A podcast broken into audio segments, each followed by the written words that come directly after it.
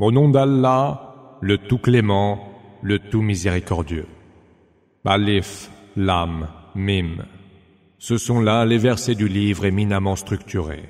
Juste direction, Huda, et miséricorde pour les bienfaiteurs, qui accomplissent la salat, s'acquittent de la zakat, et qui croient avec certitude à la vie future. Ceux-là sont sur la voie de leur Seigneur, et ceux-là sont ceux qui ont réussi. Il est parmi les hommes ceux qui acquièrent le plus divertissant des discours, par lesquels ils égarent sans science aucune leur semblable du chemin d'Allah, chemin qu'ils tournent en dérision. Ceux-là seront soumis à un supplice humiliant. Lorsque nos versets lui sont récités, le mécréant se détourne plein de dédain, tout comme s'il ne les avait pas entendus ou qu'il était dur d'oreille. Annonce-lui donc un supplice très douloureux. Ceux qui ont cru et ont accompli les bonnes œuvres auront comme récompense les jardins des délices, où ils séjourneront pour l'éternité. Telle est véritablement la promesse d'Allah, et c'est lui le Tout-Puissant, le Sage. Il a créé les cieux sans aucune colonne que vous puissiez voir. Il a implanté des montagnes dans la terre pour qu'elles ne meuvent pas sous vos pieds, et il y a disséminé des bêtes de toutes espèces.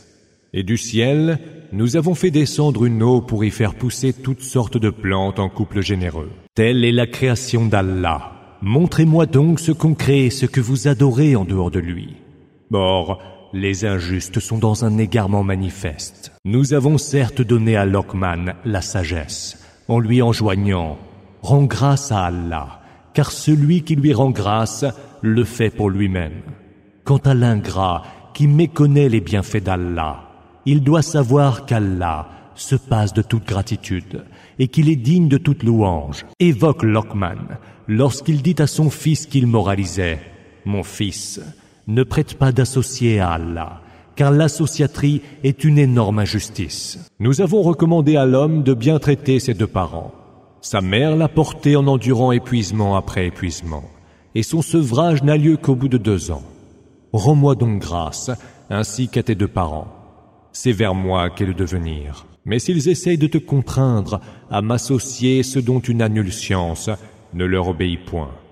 Sois-leur cependant un compagnon de toute bonté en ce bas monde, et suis le chemin de celui qui revient repentant vers moi, car c'est vers moi que sera votre retour, et je vous informerai alors de ce que vous faisiez. Mon fils, dit encore Lockman, la moindre action, fut-elle du poids d'un grain de moutarde, enfoui dans quelque rocher, dans les cieux ou sur terre, Allah l'exposera au jour de la résurrection. Allah est subtil et parfaitement informé. Mon fils, accomplis la salat. Enjoins ce qui est convenable et interdis ce qui est condamnable. Prends ton mal en patience. Voilà bien la résolution à prendre. Ne détourne pas ton visage avec dédain devant les autres et ne te pavane pas sur terre avec suffisance. Allah n'aime pas tout vaniteux imbu de lui-même. Sois sans prétention dans ta démarche. Baisse ta voix, car la plus exécrable des voix est bien celle des ânes. Ne voyez-vous donc pas qu'Allah a mis à votre service ce qui est dans les cieux et sur terre, et qu'il répand sur vous ses bienfaits patents et latents? Il est des hommes qui disputent au sujet d'Allah sans aucune science, ni juste direction, ni livre pour les éclairer. Quand il leur est dit Suivez donc ce qu'Allah a fait descendre en révélation. Ils répliquent Nous suivrons plutôt ce que nous avons trouvé chez nos ancêtres. Et cela, même si Satan les appelait au supplice de la fournaise. Celui qui se soumet entièrement à Allah, en s'employant à faire le bien, aura fermement saisi l'anse la plus solide. C'est à Allah que revient l'issue de toute chose. Nous les faisons jouir des biens de ce monde pour quelque temps puis nous les astreindrons à un supplice terrifiant. Si tu leur demandais Qui a créé les cieux et la terre? Ils répondraient certainement Allah. Dis Louange donc à Allah. Or, la plupart d'entre eux n'en savent rien. À Allah appartient tout ce qui est dans les cieux et sur terre. Allah est celui qui se passe de toutes choses, et il est digne de toute louange. Même si tous les arbres de la terre étaient autant de calames, et qu'à la mer s'ajoutaient sept autres mers pour en être l'encre. Les paroles d'Allah ne s'épuiseraient point, car Allah est tout-puissant et sage. votre création et votre résurrection sont aussi aisées que celles d'une seule âme. Allah entend tout et voit tout. Ne vois-tu pas qu'Allah fait entrer la nuit dans le jour et qu'il fait entrer le jour dans la nuit, qu'il a soumis le soleil et la lune, tous les deux poursuivant leur course vers un terme déjà nommé, et qu'Allah est, de tout ce que vous faites, parfaitement informé.